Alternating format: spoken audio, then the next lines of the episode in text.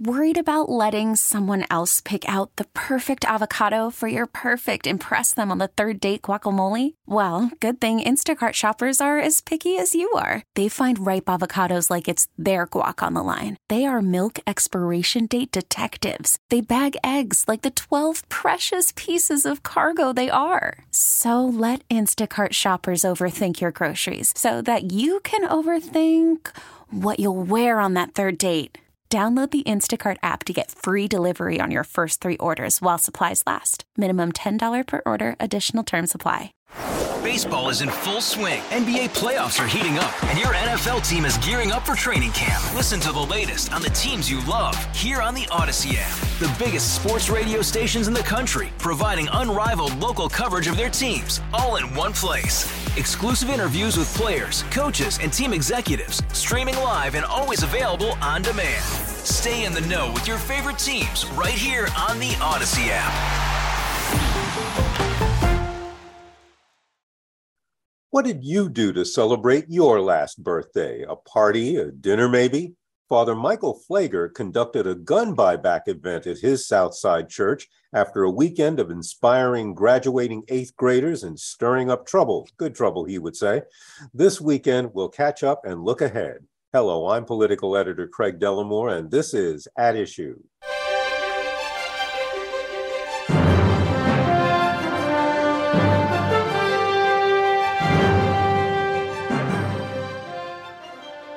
My guest this weekend is Father Michael Pfleger, the senior pastor for the faith community of St. Sabina. It's the Roman Catholic Church near 79th Street in Racine.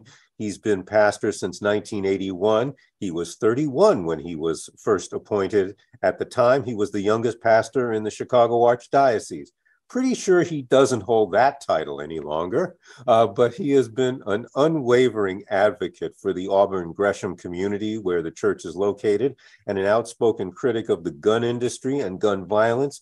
He's a public safety member of the new Chicago Mayor Brandon Johnson's transition team. And full disclosure, I say this all the time uh, my wife and I don't go to church nearly as often as we should, though we are getting better. Uh, but when we do go, we attend Mass at St. Sabina. And I suppose after 30 years, we can consider ourselves members, though far from the most worthy. That is a devoted, devout, and uh, very active congregation. And uh, it's, it's amazing to see sometimes. Uh, we are conducting this interview via Zoom conferencing, and Father Pfleger, welcome back. Thank you, Craig. Good to be here. Thank you for all you do. Well, thank you. Uh, let's let's start with the gun back buyback event last uh, Monday. How how successful was it, and really, do these things really help when you look at the overall picture of crime? Well, um, is this solve the crime problem? Absolutely not. But the reality is, and this we deal with violence not just in Chicago, or Illinois, but across this country. Um, part of the problem, or a piece of the problem at least, is guns. Um, America has a love affair with guns. It's become part of our American wardrobe. Um, and we have more guns than we have people in the United States. Um, and now not only is guns continue to grow and and and assault weapons that refuse to be banned nationally. And now we have like 20 some states that you don't even need a permit to get a gun anymore. Um, the NRA has done an amazing job of making people believe that they are safer with a gun. And no statistic proves that. And so um, we see guns now are the first line of offense. We see guns when they're mad at your spouse, to shoot them. When they're road rage, shooting. You're mad at your job, you shoot them. Uh, folks on a corner in, in a neighborhood get angry with each other, they shoot them. Um, so that has become our first line of, of offense. And somehow we have to deal with this madness. Um, so I want to continue to draw attention to the fact that guns ought not to become something we become norm with and, and, and accepting of. There was a retired football player, Craig, who, uh, and I can't think of his name right now, but I was at a roundtable with him a few years ago. And he said how his friends had told him, you need to have a gun with your money, your reputation, and your profile for your own safety when you go places. And he's always against. He finally he got a gun, and when he got that gun, he would obviously carry it with him. So one day he was at a stoplight and a person came up walking toward his car.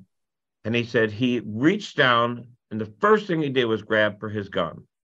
And the guy was coming to ask instru- uh, directions of where to go.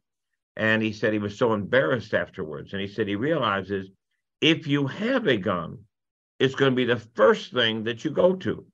And so he ended up getting rid of his gun after that and become a very uh, loud spokesman of saying guns is not should not become something that we run to first whenever we feel fear or feel uncomfortable. Um, and so we had this gun turning.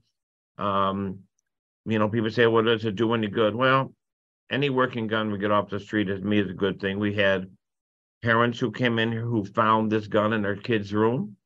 Um, we had a young person that came in. We got 10 assault weapons in here, um, which are absolutely some of the most ridiculous and dangerous items out in our streets. Um, so my job is not to say, well, is this going to be it is this the end? of my job is to say, I'm going to continue to address it. Um, our theme for this summer is a gun is not the answer. And that's the message I want to keep getting across in any way that I can, from a gun turn in to rallies to peace walks um, to any conversation. A gun is not the answer. Um, let's talk a little bit about because uh, one of the debates that comes up, and, and this is I think something that hovers over a lot of issues, but especially the issues of violence, that there are so many elements. And one of them is that, as you say, guns have become something that kids even think they have to carry.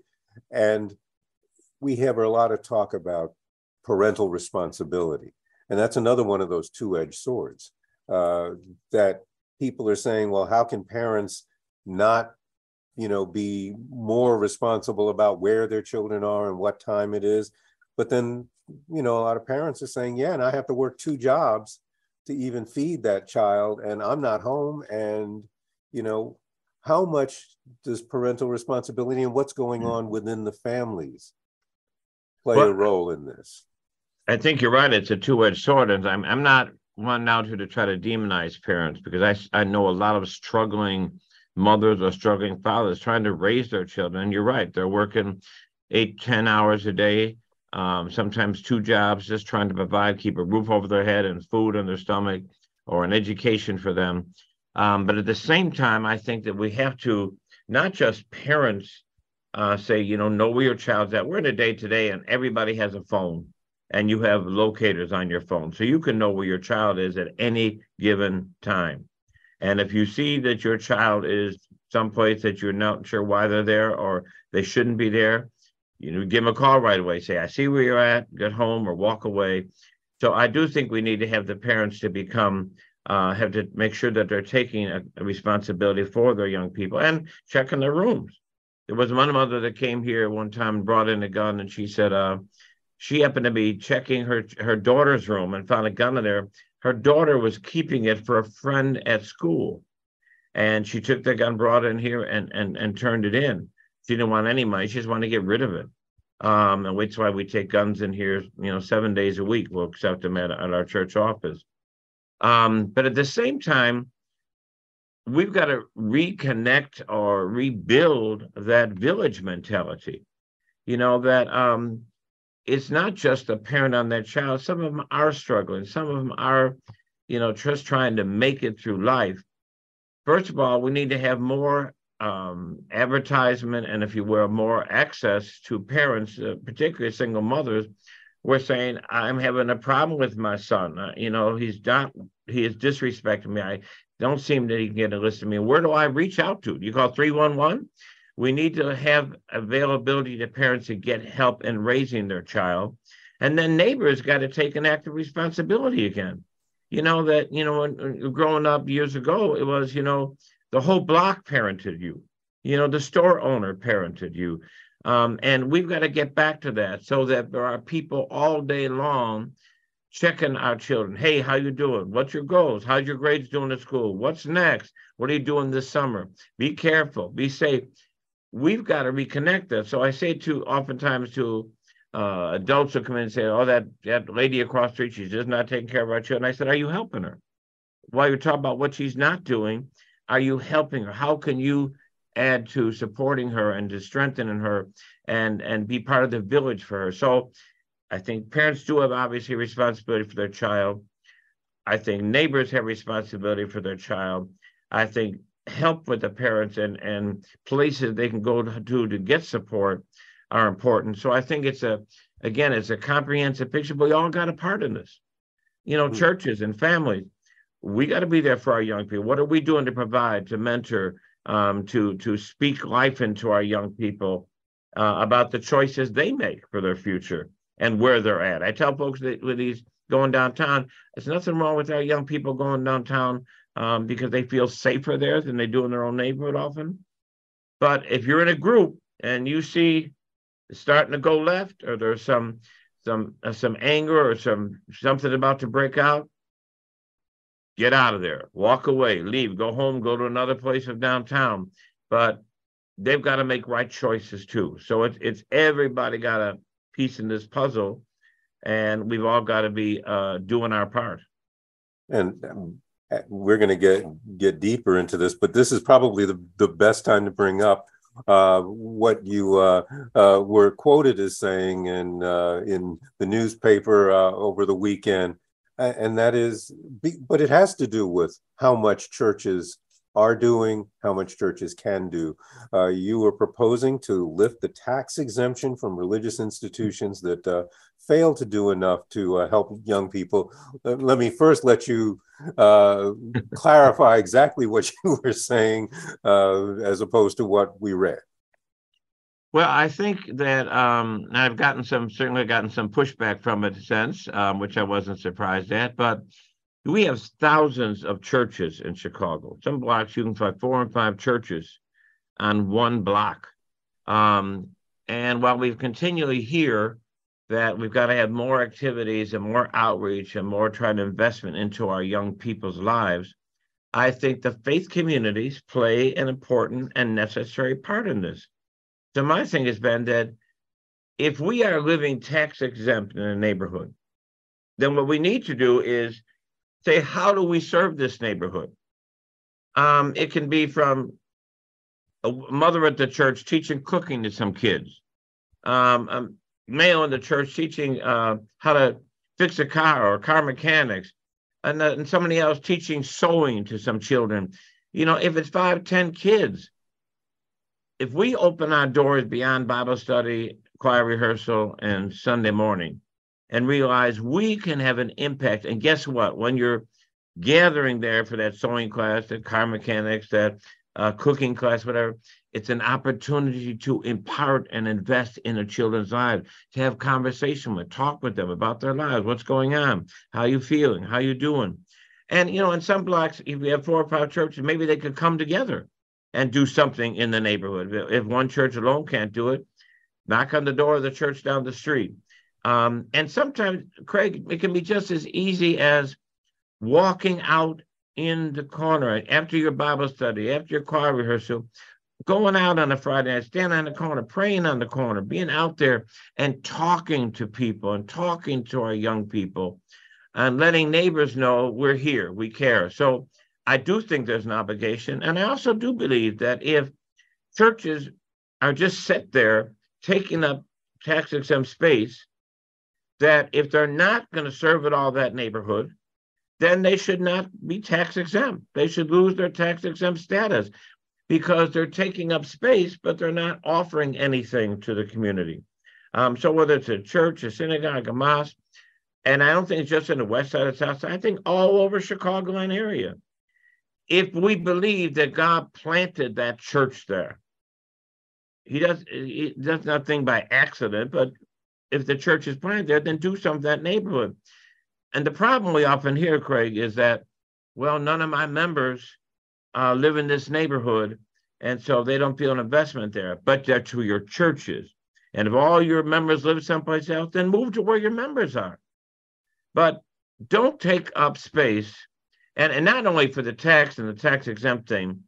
What kind of a witness is it when people say, "Wow, there's five churches in this block, and nothing, they're not, none of them are doing anything for this neighborhood"?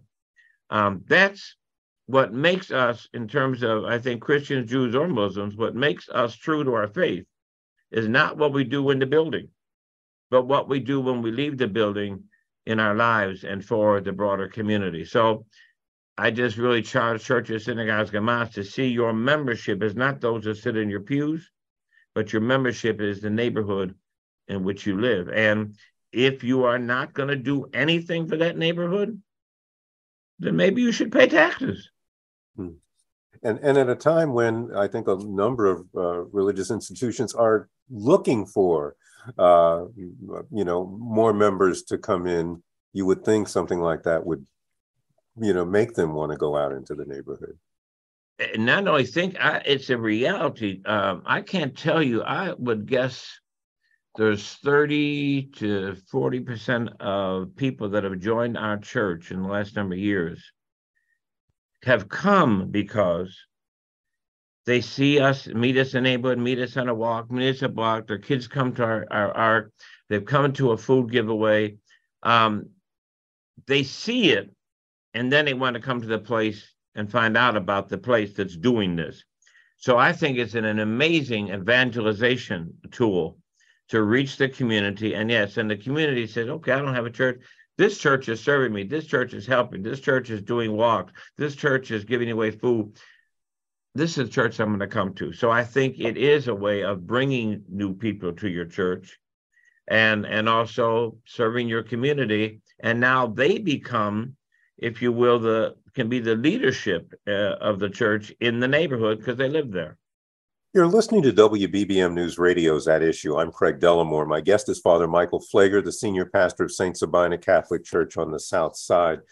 I sometimes wonder how a community keeps from turning to despair because, you know, with the violence in a number of areas, it's, it's, it's not just on the South Side and the West Side, it's, it's a lot of places, but it is there too it's like you're you're burying way too many children, uh, you know, from from gun violence. And how do you keep people from despairing? Well, I tell people all the time that um, because I'm a Christian, because of my belief in God, I'm a prisoner of hope. Um, we are in very difficult and challenging and despairing times. We see we've seen this enormous uh, growth of depression, um, we've seen people traumatized. You know, when you go into a gathering and that's how many people know somebody's been shot, almost everybody raises their hand. Um, say you live in a trauma neighborhood where there's, um, in, at least in this community, where you see abandoned stores and abandoned buildings and lack of resources. But like you say, it's not just here; it's everywhere. Everybody's experiencing at times where there's so much division where there's so much mean spiritedness, where there's um, separation of people. We live in our own, you know, even before um, the pandemic, people were closing into their own little worlds and being divided and disconnected. And then the pandemic sent it on, you know, steroids because now six feet distancing, you looked at everybody as a possible enemy of the of the virus. Somebody coughed in the store, everybody looked at them. I mean, so this we became very disconnected, and so we don't have that that sense of value of of relationship like we ought to have and need to have. And then you have a world that's divided, that's angry, where there's you know migrants on police station stores, police getting shot, young people getting shot, carjacking. Um, the economy is uh, always up and down, and numbering, and wondering what's going to happen next. So, I believe personally that if you don't believe in something greater than you and bigger than you, you are going to be overwhelmed by the despair and overwhelmed by the fear. There's just so much fear out there today. And, you know, I tell people all the time fear can either motivate you or it's going to paralyze you. And I think that um, I think that we've got to have um, a sense of there's a God Allah, whatever we call that that higher power, if you will, that there has to be something that you believe in that's greater, stronger, that sits on a throne, that watches over us, and that no matter how bad things get, um, there's a limit where God says enough, and He will step in. And that's where we who call ourselves members of churches, synagogues, and mosques have to be the voice of that and have to be the witness of that. But I think the only thing in my life that I you can overcome that that trauma, that depression, that fear with is a belief system that's bigger than you that you're rooted in.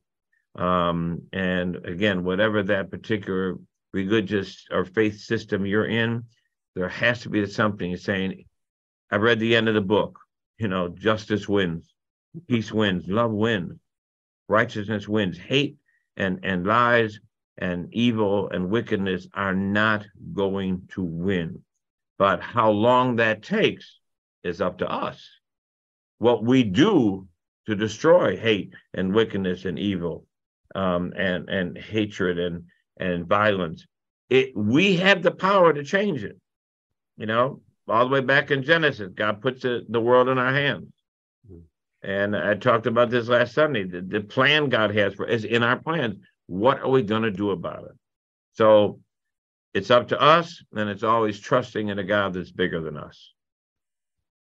What can we do ab- about the kind of violence that we're seeing these days? And you know maybe may, maybe i'm uh, you know maybe it's because i'm getting older. Uh, i'm only a couple of years behind you. Um, wow. but, but uh, uh, about things like the flash mobs we're seeing where people somebody says on social media hey let's go down and make some trouble. And and hundreds of people do uh, you know, there, that happened in one of the Chicago suburbs uh, over the last uh, right uh, weekend. Mm-hmm. Yeah, um, or when people are willing to shoot into a crowd because one person that they think they saw is there and several people die it's like a disdain for life it's like people are don't ca- don't care about anyone's life that it's all right to end that life you know on a whim and i'm not sure how you attack that well, I think at least one of the ways we could attack that is I think we have to if I I'm not if I don't value my life, I'm not going to value anybody else's life either. And I think a lot of our young people don't value their life. They don't see a future. They don't see a plan. They don't see a, a purpose in their lives. So they live day to day to day, sometimes hour to hour to hour. So I think we've got to, part of it has to be is we have to make sure that we as adults train our children up to help them understand listen you have power you have potential you have talent you're gifted you have all these possibilities in you um, and you know I, and the kids in our school i always ask say what do you want to be when you grow up and they have to tell me at least three things and and then i say to them now you, your job is to find out what's the thing god called you to do because that's what you're going to be best at um, a person who's invested you know, in their future is less likely to get pulled into something today or tomorrow that can take me from my future or uh, or abort my future for me. I think that's one thing. And then I think it's helping our, uh, so we got to continue to affirm and, and, and speak life into our young people and talk about their futures, talk about their purpose, talk about their destiny, so that they become constantly encouraged in it and then we've got to teach our children to be peer leaders with each other. No, we can't do that, man. You know, I'm, I'm on my way to college, or uh, you know, I'm going to be a um, a doctor. I want to be a lawyer. I want to be a bus driver. I want to be a nurse. That, that we talk about that becomes the conversation that motivates. Because if that is not in our conversation and in our our, our speaking with one another, then we get pulled into what at the moment, you know, and then we got to teach our children the importance of being leaders and not followers. Because if there is a, um, if I'm in a group and somebody's going in the direction that is not healthy for me, that uh, I value my future too not too much to be dragged into that. Because, like you say, that time that happened down in Chicago, two kids got shot. I'm sure they didn't go down there wanting or desire even thinking they were going to be shot. But when you hang around negative energy, your life becomes vulnerable and and and, you, and it becomes open to whatever can go on at that moment against you. So I think we, our children have to have a vision in them for their future. We adults have to continue to encourage that, speak that, uh, talk about that, expose our children to other things, taking them all over the places. You know, you know, if your child's interested in being um, um, a doctor or a nurse, get some doctor or nurse, go to some house, have them talk to them, have them mentor them, have them be a mentor in their lives. Um, a lawyer, to find some lawyer, to, to have our children exposed to all the possibilities so that their energy is driven in that and not sitting there waiting for somebody to light a match for me to follow in energy and a negative stuff because I have nothing positive going on in my life. And then I think it's also providing positive activities for our young people, opportunities in their neighborhood, in their communities, um, and in their schools. I, I don't understand, Craig, why we have a captive audience in our schools from preschool to senior year high school. Why are we not teaching to our children leadership skills, te- uh, techniques, um, peer pressure, um, conflict resolution, um, the danger of what guns can do and, and what happens, of positive sources and positive energy, why are we not teaching that to our children? And some say, well, you know, those kids in the school, they're not the main problems out in the street. Okay, maybe not. I think that's not true. Some of them are, but also the opportunity that we can make them leaders for their peers on the street. So when there's some negative energy comes out a lot of times out of a vacuum of nothing else. If our young people become leaders and peer leaders and the big key word of this day, influencers. Let's create influencers in our children for one another, for their peer. They can speak to their peers better than the adult can. So positive energy, activities, um, vision, purpose, and then um, building a city that continues to to speak to our young people about our love and our care and the wealth of them and not just discounting them. I do want to ask one quick question. We only have a couple of minutes left uh, oh, uh, about, okay. uh, and this is government bringing government into this because you're part of the uh, the transition team. Uh, what's the atmosphere there? I mean, you're coming. That's an administration that's coming in with its work cut out for it in a number of areas. the ones we're talking about right now being among them. Uh, you know, people are talking about root causes and all of that. How, how is that view being felt uh, from the transition level? Well, I think the Brandon has a tremendous advantage in the fact that he's coming in with a lot of excitement about him and a lot of you know positivity and people are excited about him the young brother um, uh, with a vision and wants to bring about a change and brings speaks about a lot of hope. So he's got a a running head start of people saying, "Hey, we like what you're saying. We have hope in you." Um, but I think we are fools to think that what we've done in the past under so many different people, including President Obama, um, okay, they're going to do it now. No, they're they're one person and they walk into a system that is going to pull them in every direction they can to try to control them. So we have to push them. We have to keep pressure on them. We have to um, commit to working with them. Um, but also, like you just mentioned, that the administration has to understand we have serious issues in the city of poverty, tale of two cities, violence, the migrants, um, education system, police, community um, disconnectedness. We have to come up and the administration has to listen to the community, listen to the people. Miss Jones on the street, who sits on a porch, sometimes knows more about the neighborhood than the aldermen or the state reps do. Talk to people, listen to people, work with people, partner with people, and have some real strategy for these issues. Otherwise, you know, the hope will go in a minute. The air will come out of that balloon. If this is a violent summer, and there's not some real programs and strategy and partnership in the fall, when somebody talk about Mayor Johnson, I say, yeah, ain't no different than nobody else. You know how quickly that can turn. So there has to be some real strategy, real partnership. Take this momentum of hope and use it for our advantage.